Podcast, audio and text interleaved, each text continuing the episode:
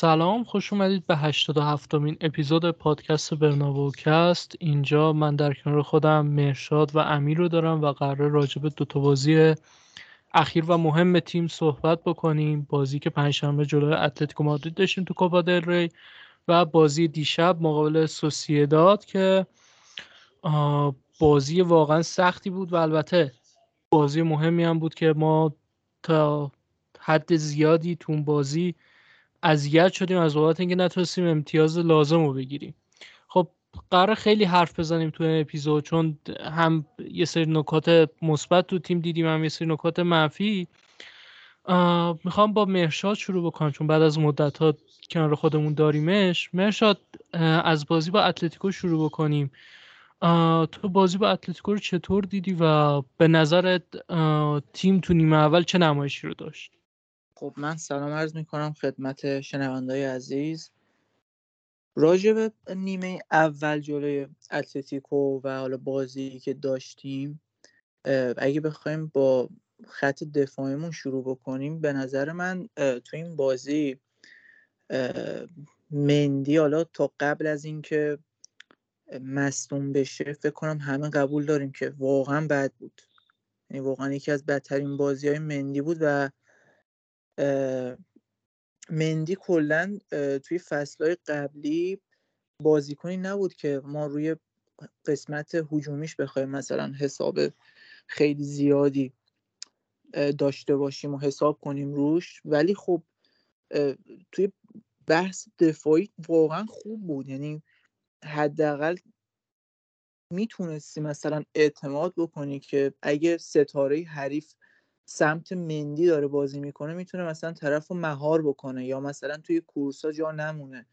یا حتی توی بازی سازه اگه دقت کرده باشید مندی بازیکنیه که وقتی که تیم تحت پرس بود توی فصلهای قبلی و فشار وارد می‌شد به تیم که مثلا بخوایم مثلا از زیر پرس در بیایم واقعا مشکلی نداشت. پاسهای خیلی خوبی می‌داد. و بدن میذاش یعنی مثلا از قدرت بدنیش استفاده می‌کرد و یا خطا می‌گرفت یا حالا مثلا پاس می‌داد و این مشکلاتی که هر ساله داره بیشتر میشه. حالا راجب مندی این یه سری بازیکن هستن که خیلی مثلا میگیم مثلا امسال 23 سالشونه مثلا می‌تونی حساب بکنی که طرف وقتی 26 سالش شد توی مثلا توی تک توی بازی سازی توی سانتر اینا یه خورده پیشرفت بکنن. مثلا اکثر بازیکن همینن. ولی مندی انگار برعکسه. انگار بازیکنی که هر چقدر سنش میره بالاتر استرسش بیشتر میشه یا توی بخش مختلف بازیش افت می‌کنه و این اصلا چیز خیلی عجیبیه برای من که چرا یه بازیکن به جای پیشرفت کردن هر سال افت می‌کنه. بازیکنی که تجربه تیم ملی هم داشته حالا دیگه کلا به تیم ملی هم دعوت نمیشه و هر سال بدتر میشه و حتی این بازیکن مشکل مصومیتی کمی هم نداشته این چند ساله و ما حالا به خاطر قسمت دفاعی با اینکه می‌گفتیم همیشه که مندی و وینیسیوس وقتی یه سمتن اونقدر زوج خوبی نیستن. ولی با همه اینا ما بازم می‌گفتیم چون حالا توی قسمت دفاعی خیلی خوبه این چیزها رو ما می‌تونیم فراموش بکنیم و با همین روش ادامه بدیم. ولی الان دیگه توی دفاع هم خوب نیست. فکر کنم هم امیر هم سینا موافق باشن. حالا اگه نظری دارید راجع به این موضوع بگید که ادامه بحث هم صحبت بکنیم. خب در اول سلام عرض کنم خدمت شنونده عزیزمون. راجع به مندی و خط دفاع راجولی اتلتیکو خب اول اینکه ما خب خط دفاعمون چیزی که مشخص بود با داشته هامون بازی کردیم.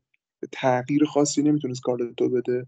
به خاطر مسئولیت کارواخال و واسکس و سمت راست آلابا هم که نبود. که چه بتونه سمت چپ بازی کنه چه وسط نبود و مصدوم حالا قرار شد بازی کنه که قبل بازی دوباره مسئولیتش فکر کنم تشدید شد و بازی رو از دست داد. و با داشته هامون بازی کردیم. اما برنامه داشت اتلتیکو مادرید روی ضعف فولبک های رئال. چه از سمت چپ چه از سمت راست برنامهشون این بود که تو رو بلند بزنن پشت دفاع ما رو خالی کنن. پشت فول بکامونو و تو ارز و گلزنی موراتا یه بار کارشون جواب داد یه بارم نداد. تو اون نیم ساعتی که تقریبا 35 دقیقه که مندی تو بازی بود دو بار سه بار تونستن این حرکت رو بزنن. که گلی هم که خوردیم رو همین موضوع بود گلی که نابل مولینا از پشت مندی حرکت کرد و تو واسه موراتا فرستاد. میگم رو گل نمی‌تونیم به دفاع وسط هم ایراد بگیریم چون که پشت فولبک خالی شد. ولی خب بعد از اینکه کاماوینگا رفت اون سمت بازی کرد بعد از مسئولیت مندی.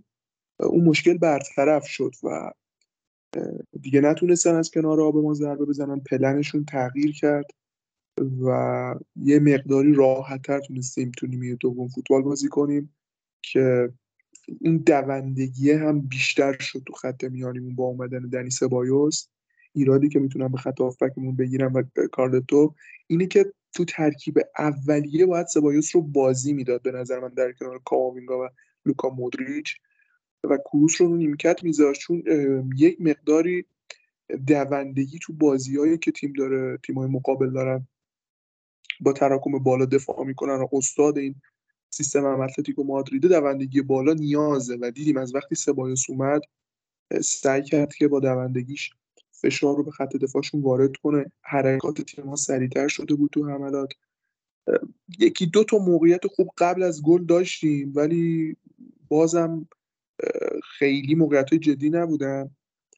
و به نظر من اصلا سبب خیر شد این مسئولیت فرلان مندی. و اگه تو آخر تو بازی میموند فکر نکنم که با اون سیستم اولیه‌ای که داشتیم و خود حضور مندی رئال می‌تونست به این بازی برگرده چه بسا به نظر من گله بیشتری هم میخوردیم. خب من حرفام در مورد مندی چیزی بیشتر از حرفای بچه ها نیست و می‌تونم بگم حرفام منطبق با حرفای بچه هاست و چیز جدیدی نمی‌تونم اضافه بکنم. اما در مورد بازی تیم به نظرم این بازی که ما جلو اتلتیکو انجام دادیم یک version ضعیفتری از version فینال لادسیما بود. ما تو همون بازی هم تو نیمه اول گل خوردیم گل بدی هم خوردیم مثل همین بازی و کارمون هم گره خورده بود واقعا. یعنی ما تا زمانی که رودریگو گل زد واقعا حملاتمون نمی گرفت و اون گلی که رودریگو زد روی ابتکار خودش روی اون هنری که داشت و پا توپ خوبش ما رو نجات داد و من فکر می‌کنم اتلتیکو دوباره همون اشتباه 8 سال 9 سال پیش خودش رو کرد که اومد بیش از حد خشم بازی کرد توان بیش از حدی گذاشتن تو پرسشون تو دوندگیشون و خودشون رو خسته کردن و دیگه اون 20 دقیقه آخر 15 دقیقه آخر واقعا اتلتیکو نوع راه رفتن نداشتن بازیکنش و من متوجه نمیشم یعنی تو وقتی داری تیمت بر مبنای فشار بالا بازی می‌کنه خب بعد اون فشار رو تقسیم بکنه تو دقایق دیگه. تو باشه گل زدی جلو افتادی ولی تیم حریف هم بالاخره کار ریسکی انجام میده می‌خواد گل بزنه و تو توپو دوباره داری و اینکه تو توپو داری و گل دوم نمی‌زنه حالا به نفع ما شد. ولی من کاملا این روی کرده رو غلط می‌دونم و فکر می‌کنم کار اشتباهی و اتلتیکو مادرید دوباره بعد 8 9 سال این اشتباه کرد و دیدیم دیگه وقت اضافه هم رفت. بازیکن اتلتیکو همه تو محوطه خودشون بود حتی دیگه پشت محوطه خودشون نمی‌تونستن اکت دفاعی موفق داشته باشن و ما همه کار کردیم تا گل بزنیم و بالاخره روی اشتباه خودشون و تیز سوشی بازیکنان ما گلا به ثمر رسید و اخراج ساویچ هم بی تاثیر نبود. که میگم این ذهنیت اشتباهه که شما برای اینکه تیم حریف رو تحت فشار بذاری چون یک گل عقب خشنتر بازی بکنه و بازیکن اونا رو جریتر بکنه کار اشتباهیه. چون اونا گل می‌خوان نمی‌خوان با تو دعوا بکنن و تو عملا تو دید داور قرار می‌گیری و خطا دوم تو ممکنه کارت قرمز داشته باشه. که خب حالا ساویچ هم خطا اولش هم به نظر من کارت قرمز داشته ولی بگذاریم. اما در مورد بقیه بازی من می‌تونم اینطور بگم که آره تعویض سبایس تعویض خوبی بود. به نکاتی که امیر اشاره کرد اشاره بکنم و بگم حق با امیره اما فکر می‌کنم یک مقدار حضور کاماوینگا تو سمت چپ با اینکه تو این بازی به نفع ماش بود و کارمونم رو انداخت یه جورایی منو میترسونه. از این جهت که خب ما فد والوردر هم داشتیم که وینگر راست بازی که و هنوز وینگر راسته. یعنی این بنده خدا پستش هافبک بود و یه دفعه تبدیل شد به وینگر راست و هنوزم وینگر راست مونده. و من از این میترسم که مسئولیت های مندی و آلابا تو طول فصل تکرار و ما از حضور کاماوینگا تو خط هافکمون نتونیم بهره ببریم و کاماوینگا تو پست فولبک بازیکن خوبیه برای تیم ولی همه اون قابلیت هایی که داره و ما می‌بینیم ازش تو پست فولبک نمی‌تونیم ببینیم و من حقیقتا تنها موردی که نگرانم می‌کنه همینه هرچند که فکر می‌کنم کاوینگا با توجه به سرعت که داره با توجه به پا توپی که خود داره می‌تونه فولبک خوبی بشه. ولی خب فولبک تو بازار بهتر پیدا میشه. حالا شما می‌تونی نهایتا ریسک بکنی یه بازیکن جوانتر بیاری. ولی من فکر نمی‌کنم هافبکی با شاخص های کاماوینگا تو بازار با قیمت خوب در دسترس باشه. و شما نمی‌تونی مثلا ریسک هم بکنی تو این پست چون بازیکن هایی که نصف و نیمه جواب داده یا بازیکن های جوونی هم به نسبت همه قیمت ها بالای 50 60 میلیونه و من فکر نمی کنم مثلا ریسک کردن روی فول بک مثلا 10 میلیونی 15 میلیونی کار اشتباهی باشه. ولی فکر کنم ریسک کردن روی هافبک 60 50 میلیونی واقعا کار اشتباهیه. و می‌خوام نظرتون راجع به نیمه دوم بدونم و همینطور وقت اضافه چون یه مقدار من احساس می‌کنم تیم یه حالتی پیدا کرده حالت قطره چکونی که اول گل می‌خوره بعدش تازه متوجه میشه باید چیکار بکنه و میاد بازیشو انجام میده. من یه همچین حالتی پیدا کردم و فکر کنم احساسم غلط نباشه. چون این مدل بازی کردنه که تو اول یه تشری بخوری یا مربی بیاد تو بین دو نیمه یه تشری به بازیکنها بزنه خوب نیست رو تیم بمونه. اما حالا این بازی به کمک ما اومد. واسه بدونم شما همچین برداشتی دارید یا نه؟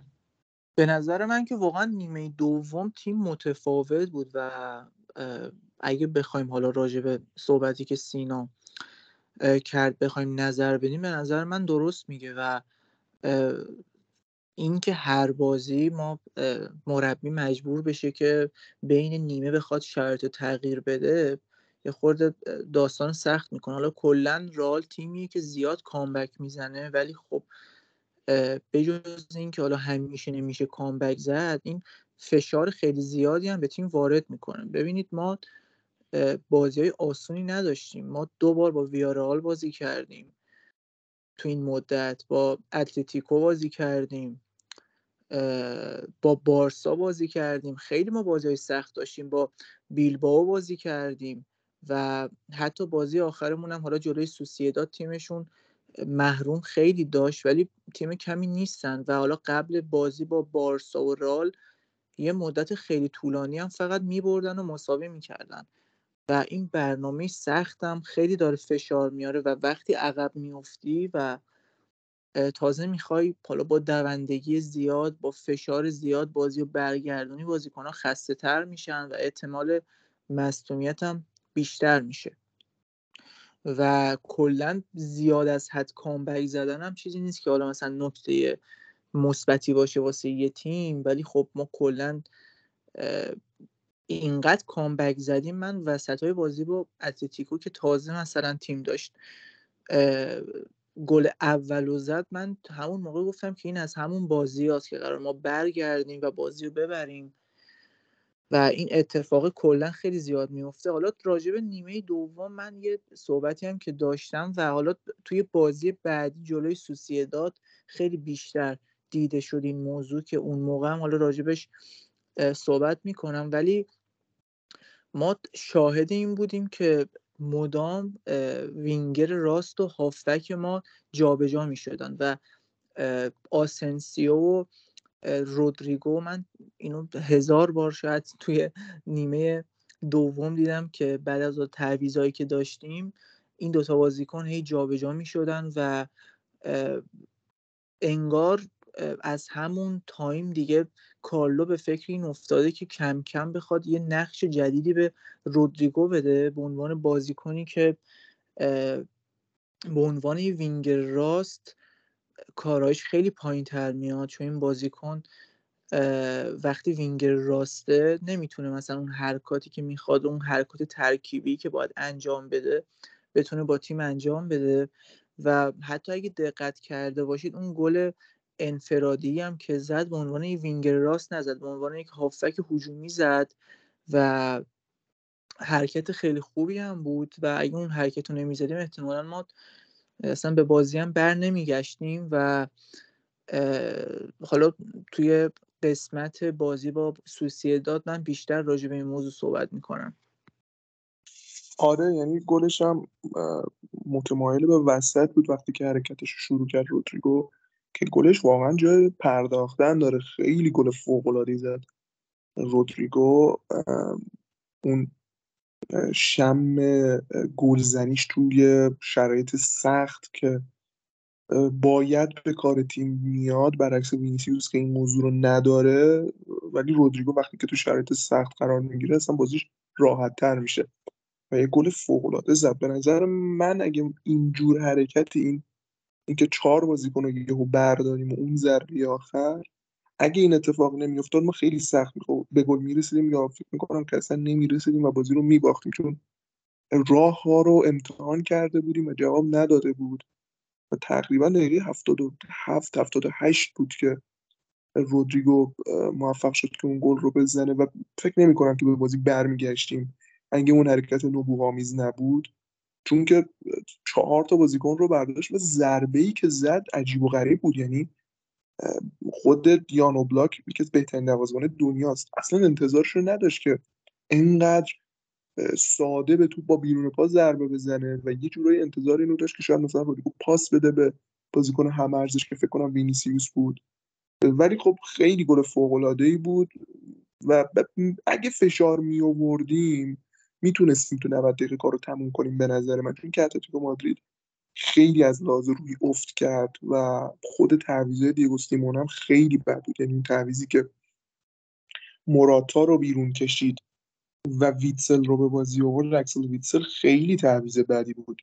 عملا باعث شد که دفاع رال بالا بیاد و فشار رو روی این تیم بیشتر کنه و با توجه به رونده بودن دو تا دفاع رئال یعنی هر دوشون بازیکنای نسبتا پا به توپی مخصوصا ادر میلیتائو حالا رودریگو این شاخصه ای که داره رو فعلا تو رئال مادرید اونجوری نشون نداده که هم پاسهای بلند خوبی میده نمونهش همون پاس گلی که فکر کنم به کریستیان پولیستیچ توی نیمه نهایی چمپیونز لیگ داد جلوی خود رئال تو آلفردو دی استفانو. و همین که خب با توپ خوب حرکت می‌کنه و شوت می‌زنه ولی فعلا تو رئال ما اینو ازش ندیدیم متاسفانه. اما ادر خیلی فشار می‌آورد به دفاع اتلتیکو مادرید و سعی می‌کرد که اون ضعفی که ما سمت راست به خاطر نداشتن فولبک تخصصی داریم رو یه جورایی برطرف بکنه خب ادر هم یه تکنیک نسبتا خوبی به عنوان یه مدافع داره و هم خوب می‌تونه سانتر کنه و پاس بده. چند بارم اومد با آسنسیو این کار رو انجام داد و هم رودریگو هم آسنسیو و جواب داد این فشاری که ما به روی اتلتیکو آوردیم و به نظرم میگه اگه ادامه می‌دادیم فشار رو می‌تونستیم تو 90 دقیقه کار رو تموم کنیم. ولی خب کار منطقی تر رو کارلتو انجام داد به هر حال بازی بازی تکزی بود بازی مساوی بود ما گل میخوردیم دیگه نمی‌تونستیم به بازی برگردیم بازی رو باخته بودیم و اینکه سعی کرد که کمتر ریسک کنه تا پایان 90 دقیقه به نظرم منطقی بود. هرچند که توانایی رئال حمله کردن و گل زدن بود. راجع به وقت اضافه بخوام بگم داستان وقت اضافه خب رئال خیلی وقت اضافه داشته توی یکی دو فصل اخیر سه تا وقت اضافه تقریبا توی دو فصل خیلی زیاده برای یه تیم فوتبال چه بازی مقابل الچه. آره دیگه چهار تا اگه بخوایم حساب بکنیم چه اون بازی با الچه توی کوپا دل پارسال که توی یک هشتم خونه الچه رئال تونست وقت اضافه کامبک بزنه و به بازی برگرده چه بازی با چلسی و چه بازی با منچستر سیتی و چه بازی با اتلتیکو. یه شاخصه مشترک که دارن رال خیلی به بازی می‌تونه مسلط بشه و به نظر من به خاطر تجربه بالای یه سری از بازیکنامونه که راحتتر کار می‌کنن چه کریم بنزما چه لوکا مودریچ که توی این بازی بودن خیلی داشتن راحت بازی می‌کردن توی وقت اضافی. و اون داستان اخراج ساویچ خب که به نفع ما شد کاملا مشخص بود. دیگه نمی‌دونم به چی اعتراض می‌کنن. حالا مدیران و مربی و بازیکن و طرفداران اتلتیکو مادرید. اول اینکه خب خطایی که باعث درگیری بین ساویچ و وینیسیوس شد ناهوئل مولینا با کف استوکش پشت زانو یعنی یکی از حساس ترین جاهای پای یک فوتبالیست که نیاز بهش داره رو هدف قرار داد و اون صحنه دیگه من نمی‌دونم پا از کجا باید بالاتر بیاد چرا اخراج مستقیم نشد؟ مولینا و کارت زردم فکر کنم نگرفت. اگه اشتباه نکنم فکر کنم کارت زردم حتی نگرفت از داور. و درگیری وینیسیوس و ساویچ سر این بود که ساویچ توپ رو نمی‌داد به وینیسیوس که به نظر من ساویچ اعصابش از جای دیگه خراب بود. این لایی که از وینیسیوس تو سری قبلش خورد اگه خاطرتون باشه خیلی این بازیکن رو اصلا به هم ریخت. بازیکنی هم هست که نشون میده خیلی تحت فشار روانی راحت وا میده چه از اون بازی پارسال با منچستر سیتی که گریلیش انقدر راحت باعث اخراجش شد و نابودش کرد چه همین بازی چند هفته پیششون با بارسلونا که دست به یقه شد یه نیمچه کشتی هم با فرانتورس گرفت چه تو همین بازی. یعنی وقتی از لحاظ ذهنی عصبی بشه و کنترل خودش رو از دست بده دیگه تیم و بازی براش مهم نیست. دوست داره که اون زهر خودش رو بریزه که حالا به نفع ما شد و ما تونستیم که تو همون وقت اضافه اول بازی رو دو یک کنیم موقع خیابانی هم که داشت بازی رو گزارش میگه خیلی ناراحت شد متاسفانه. و دوست داشتن که اتلتیکو مادرید ببرن بازی رو خیلی گزارش جالبی داشتن نمی‌فهمم همین کلا این این گزارشگر حتی بازی دسیما که ما اون گل زدیم اون گل یکی از بهترین گلهای تاریخ باشگاه بود اون گلی که راموز زد با دوازده سال انتظار رالیا باید همچین گزارشگری میذاشتن و این ادامه پیدا می‌کنه. وقتی گزارشگر خودش علاقه ای نداره به یه تیم من نمی‌فهمم چه داستانیه که باید اینقدر زیاد گزارش بکنه و خیلی مسخره مسخره شده دیگه واقعا داستان خیابانی و هی تکرار میشه. آدم یه بار میگه این اتفاقا عادیه و حالا طرف منظور خاصی نداره ولی وقتی بارها تکرار میشه دیگه مشخص همه چی. آره اصلا عجیب و غریب بود. از اول بازی که اصرار داشت بگی که داوری جانبدارانه بود. اول که سعی می‌کرد تو لفافه بگه و بعد مستقیما گفت. حالا میگم آدم مهمی نیست یعنی واقعا پشیزی ارزش نباید این شخص بود. ولی به هر حال نه تنها طرفدار رئال مادرید بلکه تمام طرفدار فوتبال داشتن بازی رو می‌دیدن. بازی پنجشنبه شب بود یه تایم خوبی یه بازی خیلی خوبی هم بود. بازی خیلی بازی جذابی بود. هرچند که ما انقدر درگیر فشار و استرس بازی بودیم خیلی شاید در اون جذابیتش به دلمون ننشست. ولی برای بیننده ای که طرفدار هیچ از این دو تیم بیننده عادی خیلی بازی بازی جذابی بود. و سعی و تلاش ایشون حالا به هر حال امیدوارم زیاد بهش فشار نیامده. حالا فشاری که بهش وارد شد زیاد نباشه سر این بازی. اون دسیما هم که گفتی حالا گل راموس که چجور گزارش کرد کاری نداریم سر یکی از گل اصلا سکوت کرد. دیگه انقدر نمی‌دونم چی بگم سکوت کرد. ما فکر کردیم این خواب بعدا متوجه شدیم نه این مشکلش یه جا دیگه است و به هر حال این بازی رو بهش میدن و تو این سن و سال اذیتش می‌کنن. و مشکلش امیر فقط این نیست که بگیم که طرف مثلا از رئال بدش میاد. اصلا گزارشگر خیلی بدیه. یعنی نه اطلاعات درستی میده به شنونده نه می‌تونه درست وسط بازی گزارش بکنه که اصلا چه اتفاقی داره میفته. من نمی‌فهمم اینا رو از کجا آورده صدا سیما ولی واقعا خنده داره داستان. یه نظرات عجیب و غریبی راجع به موراتا داشت. که چارچوب شناس و اصلا خیلی عجیب و غریب بود. بعد راجب مراتا اومد گفت که یه تیکه که با داشت تعویض می‌شد گفت که تمام برنابو دارن تشویقش می‌کنن. با تو صدای اون حجم سوت رو نمیشنوی و خوک دارن می‌کنن این بازیکن یعنی دیگه نمی‌دونم واقعا. بگذاریم آقا. زیاد فکر نکنم شنونده دوست داشته باشن این بحثو. ولی خب خلاصه خیلی خوش گذشت هم برد و همین که این آقا انقدر اذیت شد بعد بازی. حالا من یه نکته رو بگم و رد چیم متاسفانه ما از اون طرف داستان هم شانس نمی‌بریم یعنی آقای سیانکی که ادعا می‌کنه طرفدار راله هر موقع بازی راله گزارش می‌کنه شما دوست داری از اینکه طرفدار رالی پشیمون بشی و برید یه تیم دیگر رو انتخاب بکنی. چون واقعا کج فهمیده اصلا داستان یعنی اصلا زیرو به باشگاه رو اشتباه شناخته و حالا بگذریم از این داستان ولی می‌خوام بگم اگه آقای خیابانی بارسایی و در طول جام جهانی هم بازی های آرژانتین رو میدین آرژانتین آرژانتین از دهنش نمیافتاد این طرف داستان هم هست. یعنی شما اگر بازی رو از طریق صدا و سیما دنبال بکنید متوجه میشید که گزارشگر رالی هم متاسفانه کم اذیت نمی‌کنه گوشای ما رو. بگم. ببخشید. من اینو بگم راجع به خیابانی بستش رو ببندیم. نمی‌دونم چطوری ولی نزدیک پنج بار یا شیش بار اسم مسی رو تو بازی رئال مادرید اتلتیکو مادرید آورد. با تعریف متفاوت. بابا اصلا مسی دیگه تو این لیگ هم نیست حتی. تو چی میگی؟ چرا انقدر به مسی حرف می‌زنی؟ وسط بازی رئال مادرید و اتلتیکو مادرید به مسی چه ربطی داره؟ انقدر که یه بار دیپولو به مسی ربط داد. یه بار نمی‌دونم چی چیو میگه؟ گودرز رو به شقایق ربط می‌داد و به حال میگم خیلی حال داد که آخر بازی اونقدر اذیت شد. و از این بحث هم گذر بکنیم من یه نکته راجع به گل کریم بنزما داشتم. من واقعا چیزی که حالا تو کریم بنزما می‌بینم که اضافه شده به بازیش و قبلا نبود. منظورم از قبلا یعنی قبل از مثلا 2018 2017 این time و دارم میگم. این بود که این بازیکن واقعا تو زدن شوتای روی پا و سرضرب مشکل داشت. همیشه باید کنترل می‌کرد و بد می‌زد. هم بازی با بیلباو هم بازی با اتلتیکو.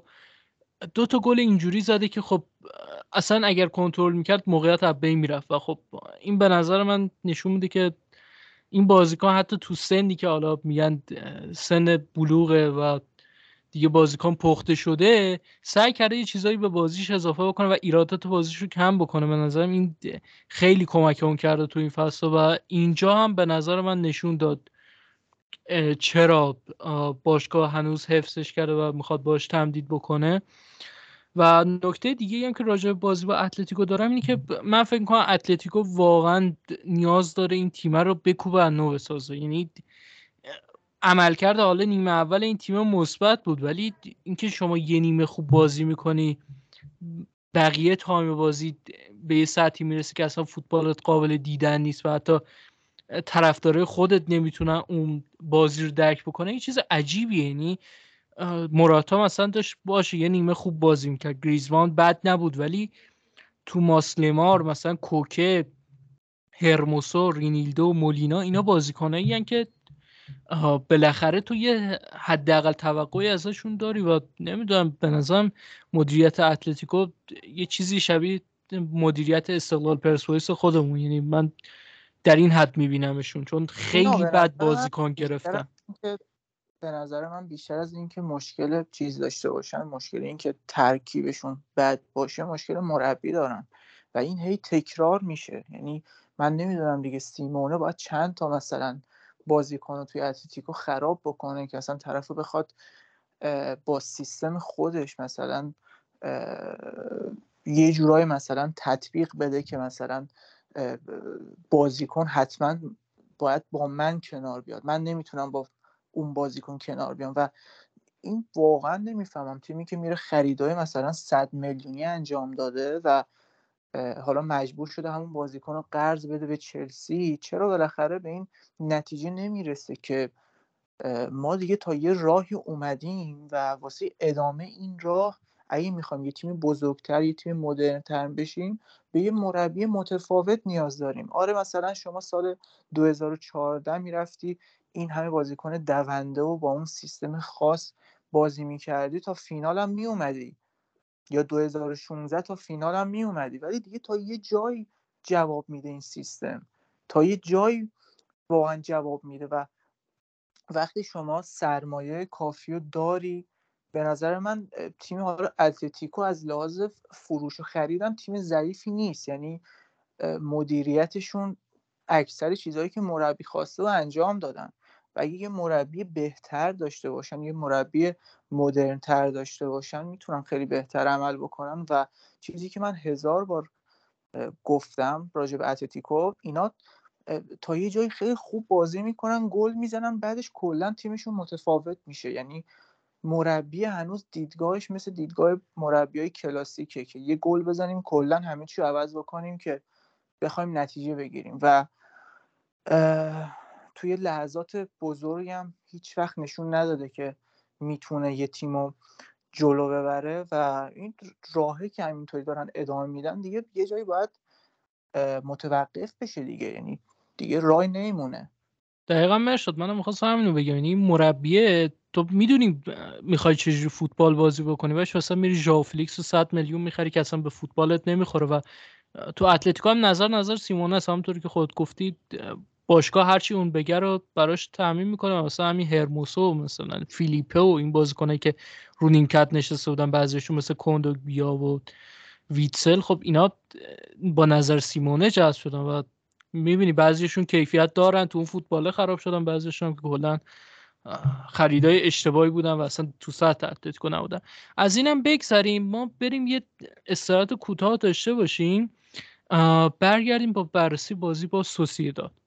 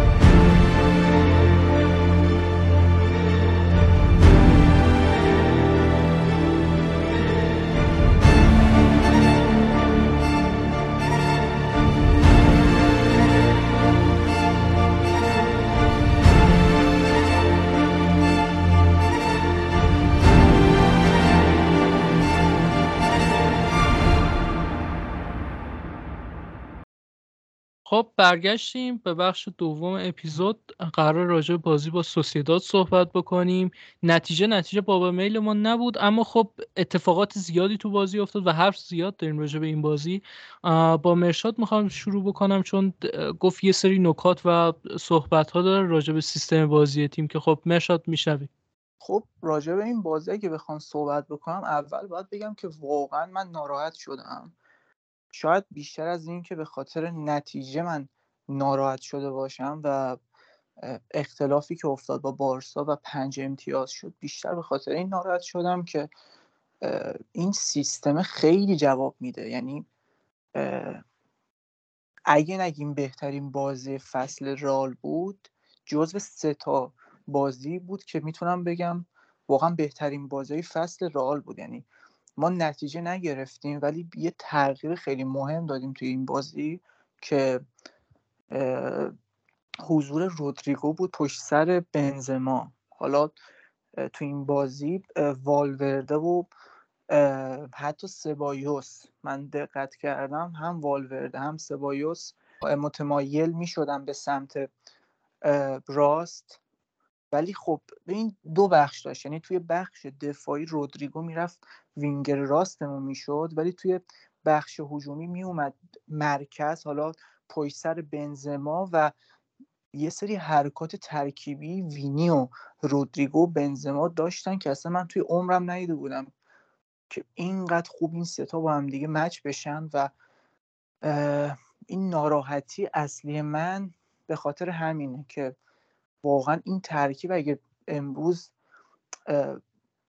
امروز که نه یعنی دیشب اگه گلایی که وینیسیوس باید می‌زد حداقل یکی از اون تک به تک رو می‌زد و میبردیم شاید این سیستم احتمال اینکه ادامه داشته باشه بیشتر بود تا الان.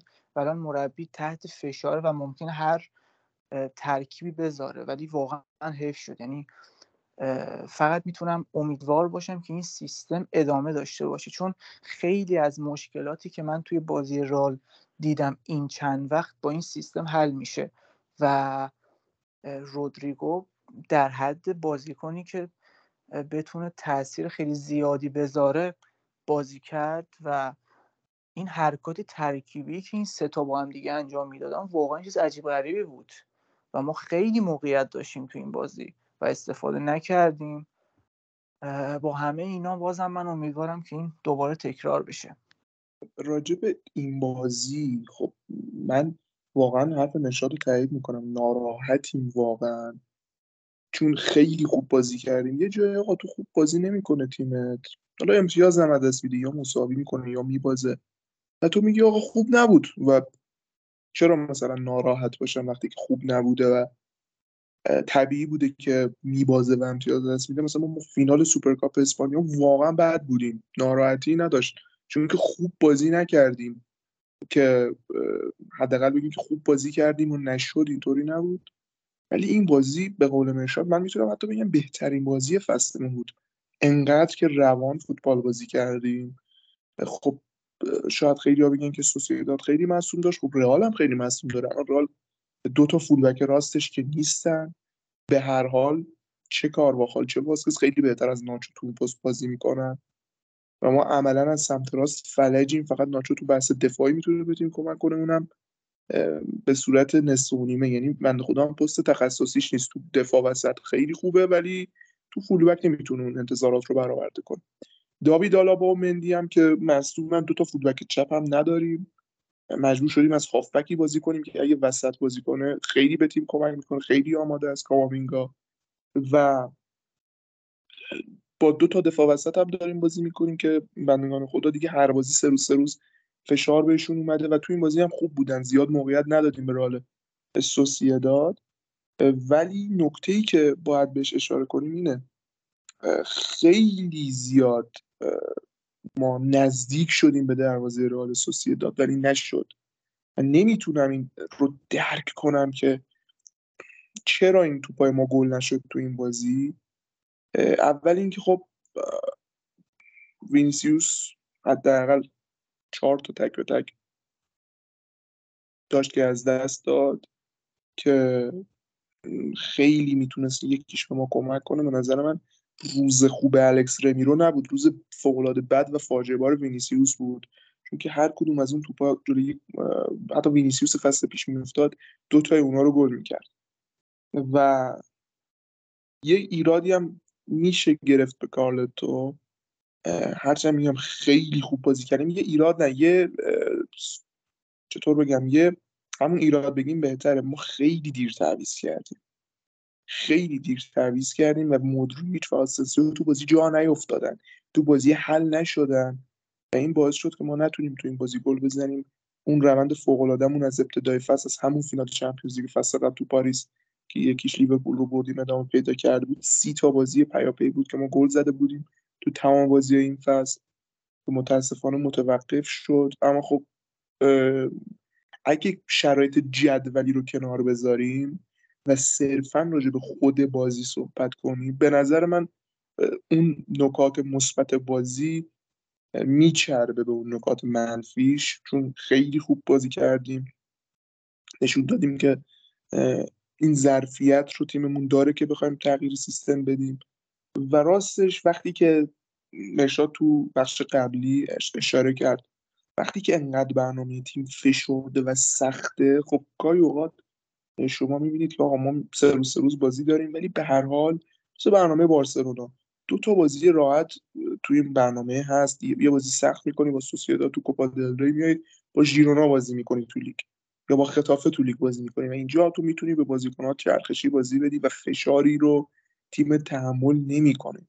اما رئال سه روز سه روز داره بازی می‌کنه. بازی ها همه بازی پیچیده و سخت که از نیم فصل اول تلمبار شد افتاد بعد از جام جهانی. هرمه با بازی های رد بالا با تیم رد بالا که فشار میاره به تیم و اسکوادی که الان 11 نفره شده دیگه عملا. با این همه مصدومی که ما داریم میدیم. یعنی حتی اسکوادمون هم تو شرایط عادی نیست همین اسکواد فعلی.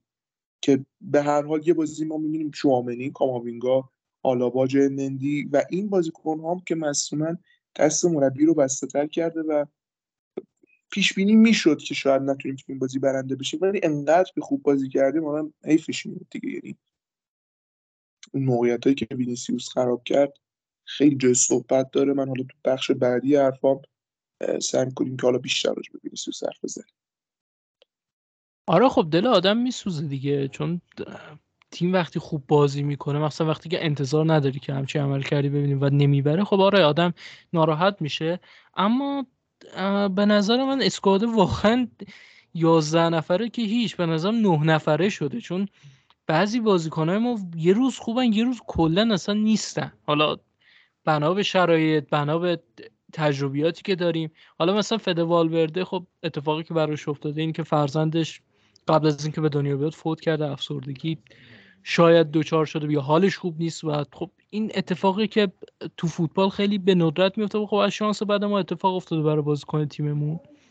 حالا اینو می‌ذاریم کنار. آسنسیو یکی دو تا بازی خوب کرد. دوباره اصلا کلا بیخیال شد. یعنی من فکر کنم از این مدل دانش آموزا بوده که حرف از تو هر مثلا امتحانات دو تا امتحان اولش خوب می‌داده بقیه رو همه رو ناپلئونی پاس می‌کرده. یعنی همچین دیدی بهش دارم. چون تا اسم این میاد که آسنسیو شرایطش باید مثلا ارزیابی بشه تا تمدید بکنه این بازیکن دو تا بازی اصلا یه جوری بازی می‌کنه که شما میگی اصلا این تیم نه وینگر می‌خواد نه هافبک هجومی می‌خواد آسنسیو رو هر جا کم آوردیم می‌ذاریم. اما از بازی بعدش که این تعریف و تمجید شروع میشه کلا فوتبال یادش میره. بعد واقعا من نمی‌فهمم این مدل بازیکن ها رو باید چی کار کرد. اگر تمدید نکنیم و برن یه تیم دیگه خوب بازی بکنن که خب حرف میشنوه مدیریت تیم و میگن چرا این بازیکن رو از دست دادی؟ اگر هم تمدید بکنه که خب دوره بازیکن بیخیالی طی می‌کنه مدیریت تیم حرف میشه و به نظر این وسط مدیریت تیم باید جسارت داشته باشه و تمدید نکنه. چون بالاخره حسرت خوردن بهتر از این که تو یه بازیکن رو همینجوری علکی تو اسکادت تحمل بکنی مثل اتفاقی که سر بیل افتاد. اما نکات مثبت این بازی به نظر من یکیش بازی دنی سبایوس بود. حالا به نظرم یه چیزایی به بازیش اضافه شده که خب باید بگیم. اینکه قبلا خیلی با توپ ور می‌رفت. یعنی اون دوره اولی که تو رال بود واقعا با توپ زیاد کار می‌کرد. اما الان خیلی سریع بدون کار اضافه بدون اینکه تایمی رو از دست بده تو کار کردن با توپ سری پاسش رو میده یا اقدام به دریب زدن می‌کنه. و اصلا هم بازیکنی نیست مثل اون موقع که گردنش رو به کار نندازه. واقعا بعضی از بازیکن ها فقر اینو دارن که زمین رو اسکن بکنن. یعنی اصلا نگاهی به محیط اطرافشون نمیندازن که کدوم بازیکن آزاده کدوم بازیکن داره پرس میشه. بعد همینجوری فقط پاس رو میندازه. اما خب سبایوس این قابلیت به بازیش اضافه کرده که هوش محیطی بهتری داره. درکش از فضا بهتر شده که من آیا مثلا تو این موقعیت پاس رو ارسال بکنم یا نه؟ توپ رو نگه دارم تا بازیکن‌ها برسن. و خب فکر می‌کنم همین به کار تیم اومده. حالا باید تو ادامه فصل هم شرطش رو ببینیم اما با فرم الانش خب اوکی آدم تصمیم می‌گیره با همچین بازیکن تمدید بکنه چون حقوق اونقدر زیادی هم نمی‌گیره. فکر کنم دو میلیون یورو حقوق می‌گیره خالص در سال. و به نظرم okay برای نیمکت نشستنم موقعی که تیم هافبک نداره بازی بکنه. اما نکته مثبت دیگه که هست من ادره. من واقعا فکر کنم ادر جز نکات مثبت تیم تو کل فصل بوده. چون ما یه خریدی کردیم 50 میلیون یورو بابت یه مدافعی که یه فصل نیم دو فصل تو پورتو فیکس بود و خب قاعدتا شما ریسک بزرگی رو انجام دادی. چون این بازیکن نگیره 50 میلیون یورو خیلی پوله. الان ما اودریوزولا رو به 40 میلیون 38 میلیون با چه مبلغی آوردیم راد مادید هنوز رو دستمون مونده چون جواب نده و شما فکر کنید مثلا این ادر با اون مبلغ جواب نمی‌داد. چه اتفاقی میافتاد؟ و خب این بازیکن جواب داده و خیلی فراتر از انتظار منم بوده. من فکر کنم ادر قرار یه بازیکنی باشه که مثل واران تا مثلا 5 سال 6 سال هی بین نیمکت و ترکیب اصلی جابجا بشه. اما اینکه بازیکنی که قرار فیکس بمونه ادر و اون آلابا رودیگرن که باید سر اون جایگاه با هم رقابت بکنن. و واقعا تو دفاع مطمئن بود چه این بازی چه بازی قبلی. و از نظر هجومی هم که می‌بینیم دیگه هر موقع تیم داشت ضد حمله می‌زد یا با نفوذاش یا با حمله توپش به تیم کمک کرده و نمی‌دونم به نظرم شایسته تمجید و تعریف هست و اگه بخوام یه بازیکن تا اینجا به عنوان بازیکن فصل تیم انتخاب بکنم به نظر من ادره اما همه اینو بگذاریم بریم سراغ بحث وینیسیوس که به نظرم خیلی بحث داغیه و شنوندهامون دوستان راجبش صحبت بکنیم و احتمالا خودشون نظراتی رو داشته باشن اینه که وینیسیوس این بازی واقعا دوباره reset factory شد. اصلا کل این فصل خیلی سینوسی بوده. یعنی ما نمی‌دونم توقعمون وینیسیوس بالاتر رفته یا وینیسیوس مشکلی براش پیش اومده یا خسته است نمی‌دونم.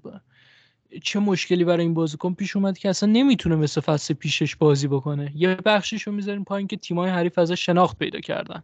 می‌دونن چه مهارش بکنن. اما خب وینیسیوس بازیکنی نیست که خب بگه نه فلان بازیکن رو گذاشتم منو بگیره. خب من دیگه نمی‌تونم کارمو بکنم. بازیکنای جلو وینیسیوس بازی کردن. پارسال که خب بازیکنای اصلا کمی نبودن. ریس جیمز مدافع سر حال سرزنده ای که اصلا شما وقتی جلوش بازی می‌کنه انگار جلو تانک داری بازی می‌کنه با اون فیزیک. و خب وینیسیوس از پس همچی مدافعی بر اومده تو بازی برگشت مقابل چلسی. و اصلا اینطوری من نمی‌تونم تصور بکنم که فول بک های لالیگایی بتونن مثلا وینیسیوس مهار بکنن.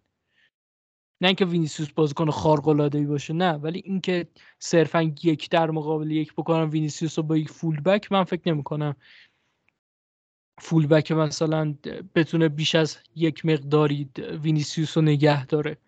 و می‌خوام نظر امیر رو بدونم که به نظرش وینیسیوس چه مشکلی براش پیش اومده؟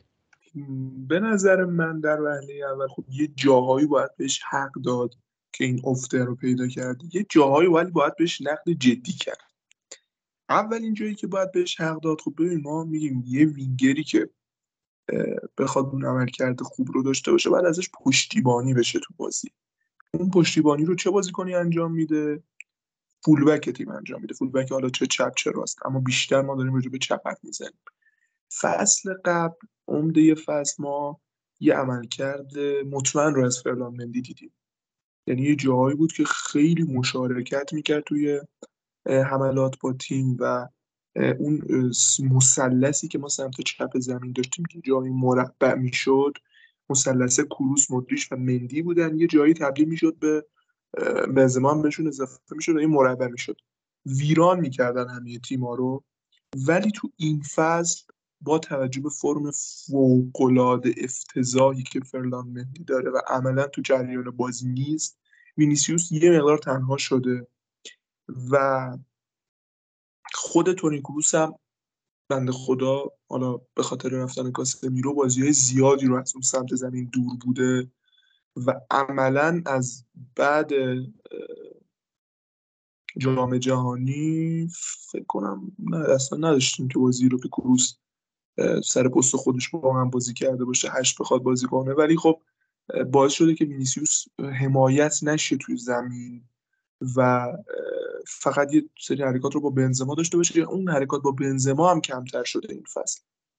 و نمی‌دونم حالا یا کادر فنی ازش خواسته یا مدیریت فشاری رو وارد کرده به کادر فنی که درخواستشون از وینیسیوس اینه که مستقلتر بشه تو بازی و خیلی وابسته به کریم نباشه و یه جورایی داره رو بازی بازیکن تاثیر می‌ذاره. تو این بازی هم بجز ضربه آخر یکی از بهترین بازی وینیسیوس بود. فکر کنم آمار بیشترین دریبل موفق لالیگایی از فصل 2006 7 رو مثلا دیشب بازیکن ثبت کرده. بارها موقعیت هایی که ایجاد شد به خاطر دریبل خوب خودش بود.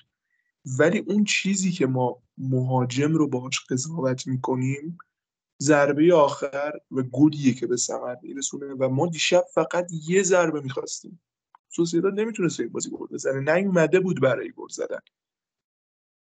و وینیسیوس نتونست این کار رو انجام بده.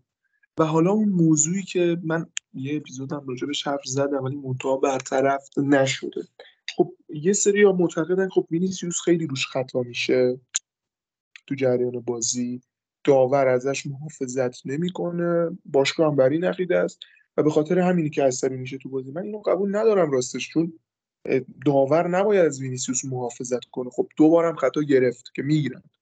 ولی بقیه جریان بازی رو اگه خطایی بود انجام شده واقعا درک نمی‌کنم این میزان اعتراضی که به داور می‌کنه. سر جاش وای میسه میخنده. اصلا یه رفتارهایی که من غریبه واسم. این ندیدم توی فوتبالیستی. شاید یک بار دو بار یه تو جریان بازی خیلی عصبی بشه. ولی وینیسیوس یاد گرفته. اینو از استادش که به نظر من نیماره یاد گرفته که از هر موضوعی یک جنجال درست کنه. همه چیز رو دوست داره شخصی کنه واسه خودش. در حالی که اینجوری نیست. تو یه بازی مقابل یه فولبک قرار گرفتی. بازی تموم میشه. دست میدیم. تم... میره به کارش دیگه اون بازی کنه. تو تا بازی برگشت شد که اونم بازی کنه نکنه. اونو نمی‌بینی. و چرا انقدر یه موضوعی رو برای خودت شخصی می‌کنی؟ که طرفدارای یه تیم مقابل مثل اتلتیکو مادرید اینجور باید لج بشن. ببین اصلا قابل تایید نیست. ما تو کانال پست گذاشتیم و تا اونجایی که بشه حداقل بین خودمون این جمع دوستانه که شنونده هامون دارن با هم دیگه در پادکست برنابو است دفاع می‌کنیم از وینیسیوس در مقابل حرکات غیر ورزشی و نجات پرستانی که در به خصوص بازی خارج از خونه در لالیگا باش مواجه میشه. ولی بخشی از این رفتارها تقصیر خود وینیسیوسه. الان بازیکن سیاه‌پوست مگه کم تو لالیگا داره بازی می‌کنه؟ یه بازیکن مثل ایناکی ویلیامز. سالهاست داره تو لالیگا بازی می‌کنه و خیلی هم بازیکن قابل احترامی خود رئال مادرید مگه بازیکن سیاه‌پوست نداره؟ مگه آلابا تو این تیم نیست؟ مگه رودیگر تو این تیم نیست؟ خب این بازیکن‌ها یا مورد تهاجم قرار گرفتن من باور کنید تا حالا نشینم که حتی یک بار تو این نجات پرستانه بهشون بشه. اما وینیسیوس خودش درگیری ایجاد می‌کنه و تو اون درگیری بازیش هم تحت تاثیر قرار گرفته متاسفانه. و فرمش خیلی به قول تو سینوسی شده. یعنی تو بازی با اتلتیکو مادرید هم دو تا موقعیت خیلی عجیب و غریب از دست داد. درسته ما اون بازی رو بردیم ولی اگه اون بازی رو نمیبردیم همین انتقادات دوباره از وینیسیوس می‌شد. یکیش نیمه اول نیمه دوم بود که یه توپ رو در عرض فکر کنم ناچو فرستاد سانتر کرد والورده رو تو تاثیر گذاشت. و وینیسیوس یه نوک پا یه بغل پا یه ساق پا یه چیزی می‌خواست که فقط توپ قل بده تو دروازه. و نمی‌دونم چطور اون توپ رو زد که یه کاری هم کرد جلو پای بنزما نیفتاد و ما اونجا نتونستیم گل بزنیم. و اون صحنه که گل دوم رو رئال به اتلتیکو مادرید زد چطوری اون توپ رو از دست داد وینیسیوس؟ که این توپ به پاش خورد این پاش به اون پاش خورد و توپ افتاد جلوی بنزما. ولی توپ اول برای وینیسیوس رفت دروازه خالی بود. این رفتار بازی این فرم وینیسیوس رو ما تو وینیسیوس نه فصل آخر زیدان یعنی 2021 که وینیسیوس اونجا راه افتاده بود و داشت به تیم کمک می‌کرد. اون مقطع پایانی فصل مهره اصلی تیم بود. بلکه اون وینیسیوس فصل اولش فصل دومش ما می‌دیدیم. امیدوارم برطرفش واقعا بازیکن با استعدادی هیچ شکی توش نیست. ولی تا زمانی که وینیسیوس این رفتارها رو در بازی ادامه بده این مشکلات در بازیش هم خواهد بود. یه اتمام حجتی دیگه نمی‌خوام انقدر همیشه راجبش حرف بزنیم ولی دید. واقعا حیفم میاد خیلی حیفم میاد که ما دیشب این بازی رو نبردیم. اصلا برام مهم نیست که پنج امتیاز بارسلونا جلو افتاده چون لیگ خیلی طولانیه. ما در تورنمنت نیستیم در لیگ رال امتیازهای خیلی خیلی بیشتر از این رو هم جبران کرده. فراموش نکنیم دو فصل پیش اتلتیکو مادرید چند امتیاز از رئال جلو بود. اما رئال اینو جبران کرد. به خود همین بارسلونا هم امتیازش جبران شده و پنج امتیاز چیزی نیست. چون این تیم هم بازی سختش رو انجام نداده و حتی از نیم فصل اول هم حتی یک بازی بوده نیم فصل اول تموم نشد. نیم فصل پس پنج امتیاز کاملا قابل جبرانه. و امیدواریم به تیم حالا بحث وینیسیوس رو تموم کنیم من صحبت آخرم رو داشته باشم. امیدواریم به این تیم که فرم خوب خودش رو پیدا کرده. حتی با وجود مصدومیت های زیاد دیشب خیلی خوب بازی کردیم و بازی امیدوار کننده ای بود ما نیاز داریم که بهتر بشیم. امروز هم قرعه کشی کوپا برگزار شد باید با بارسلونا بازی کنیم. توی رباط جام باشگاه جهان یه جام فوق العاده مهم رو داریم. اونجا ممکنه فینال به فلامینگو بخوریم. فلامینگو تیم رو فرمیه.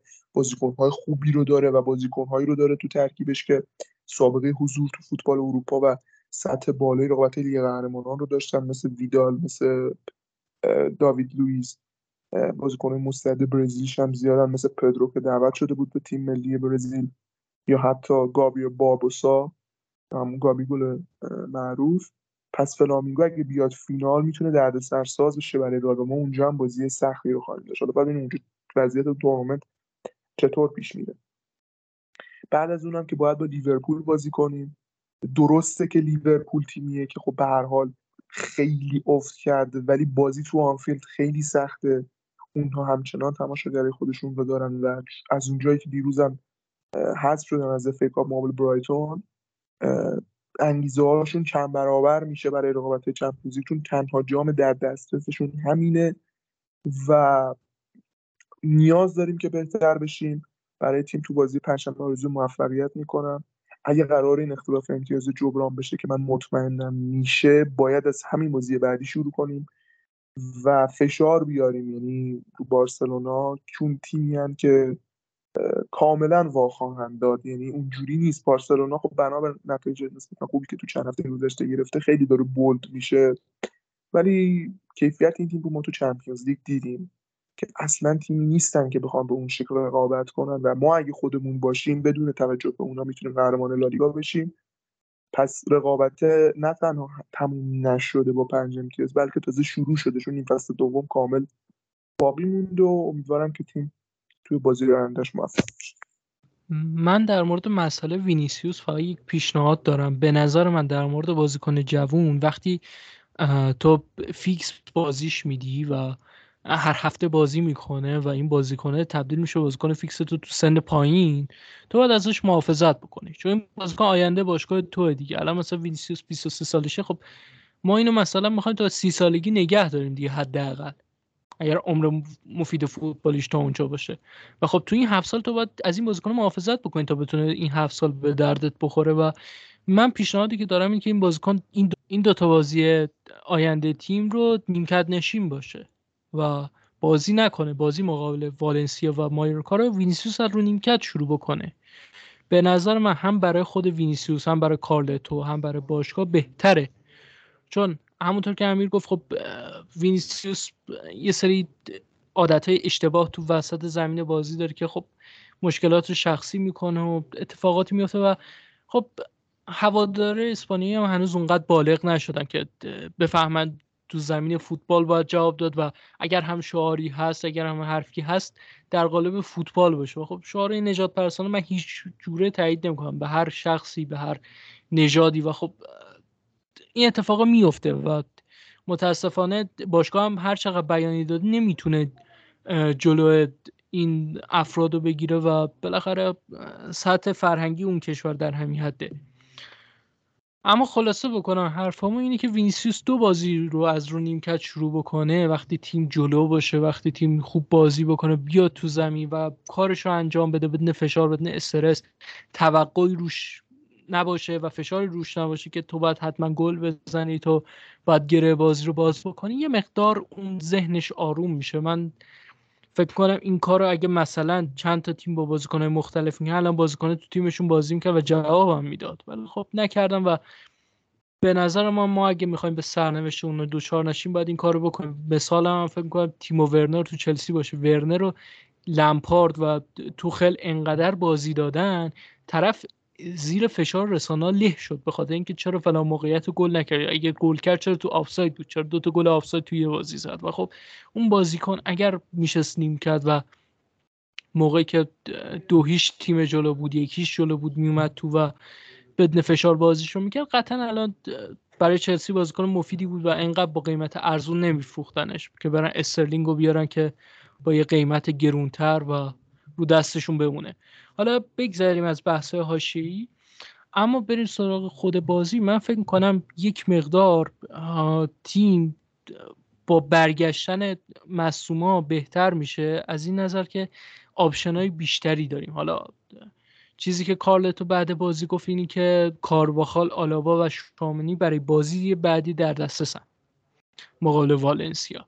که خب این در دسترس بودن به این معنی نیست که حتما فیکسن. اما خب این که به اسکواد برمیگردن خبر خوبیه چون ما واقعا دیگه نیاز داریم به این سه تا بازیکن. حالا کارواخال معلوم نیست با چه فرمی برگرده ولی شامنی آلابا کاملا مشخص نیازمون چون تیممون فول بک چپ نره هافبک دفاعی هم نداره.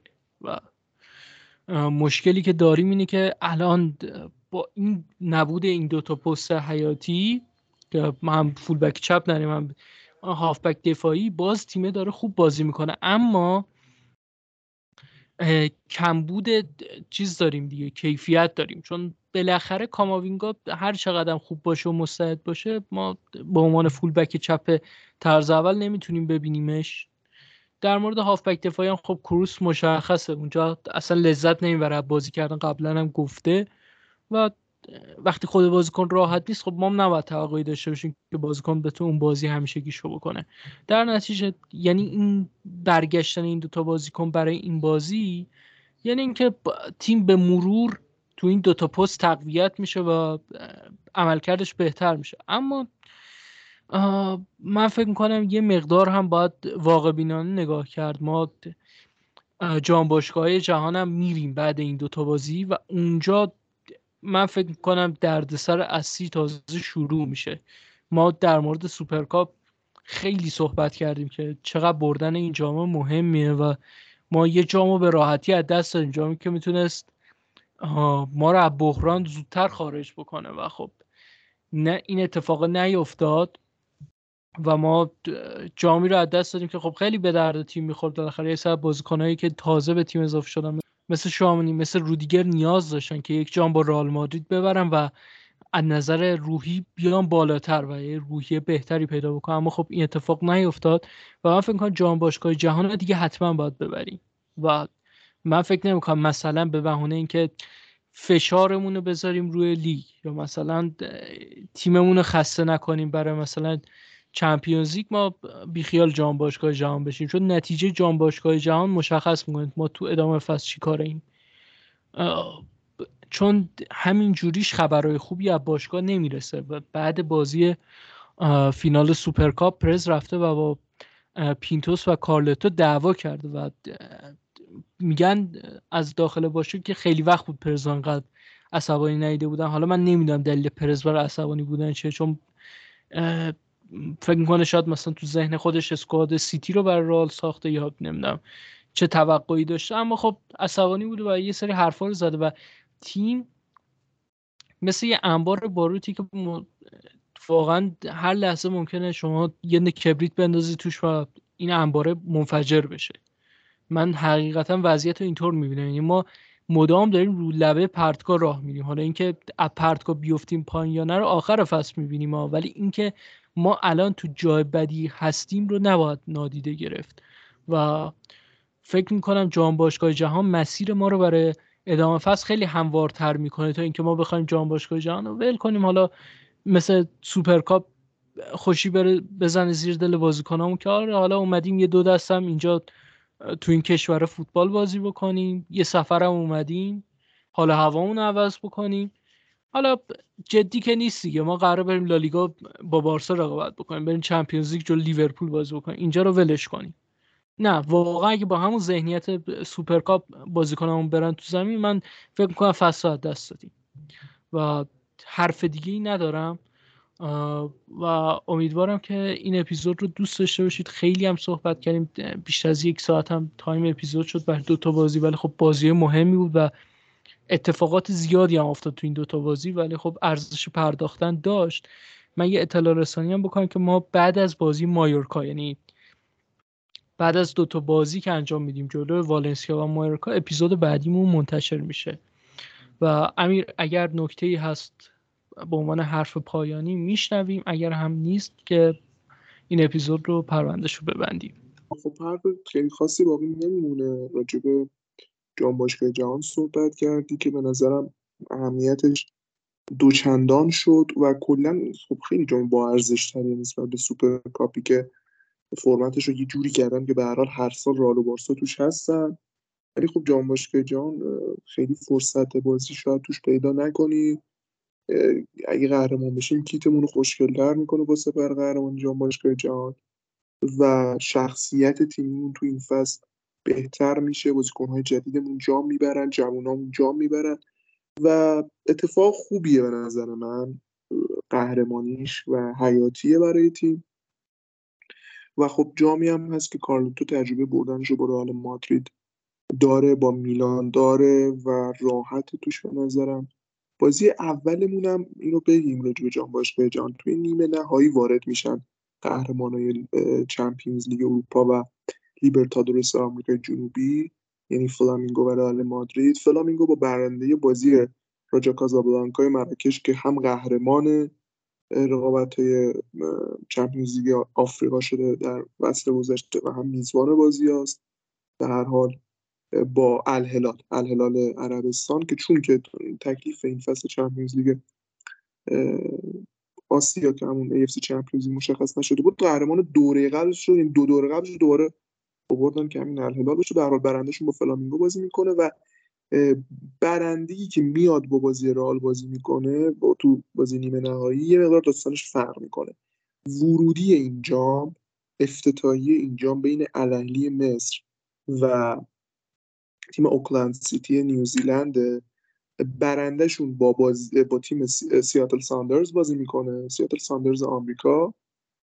و برنده بازی سیاتل ساندرز با یکی از اون دوتا تیم میاد با رئال مادرید تو نیمه نهایی چهارشنبه 19 بهمن. نه روز دیگه بازی خواهد کرد. فینالش هم روز 22 بهمن. شنبه 22 بهمن برگزار میشه که ما بلافاصله هم بعد از پایان جام باشگاه جهان با برنامه لالیگا باید بریم با الچه بازی کنیم چهارشنبهش ولی برای کاری به اون نداریم. امیدواریم که تو جام باشگاه جهان موفق باشیم و بتونیم قهرمانی رو به دست بیاریم و از شنوندهامون خیلی ممنونم که این اپیزود رو گوش دادن خب دمت هم گرم. امیر توضیحات خوبی بود؟ قطعا اینکه بدونیم فرمت جام فرمت جام باشگاه جهان چقدر تغییر کرده مهمه و دستت هم درد نکنم. که این اپیزود اومدی. مرشادم خب داشتیمش تو این اپیزود. حالا صحبتاش سریعتر تمام شد و از جمع ما رفت. و امیدواریم که این اپیزود دوست داشته باشیم امیدواریم که دفعه بعد و دفعه های بعدی که میایم صحبت می‌کنیم کمتر به نکات منفی بپردازیم و بیشتر نکات مثبت تیم رو براتون بشکافیم و صحبت بکنیم و حرف دیگه ای نیست. اگر اپیزود رو دوست داشتید و باب میلتون بود ما رو به دوستان خودتون معرفی بکنید و تا اپیزود بعدی همتون رو به خدای بزرگ میسپاریم.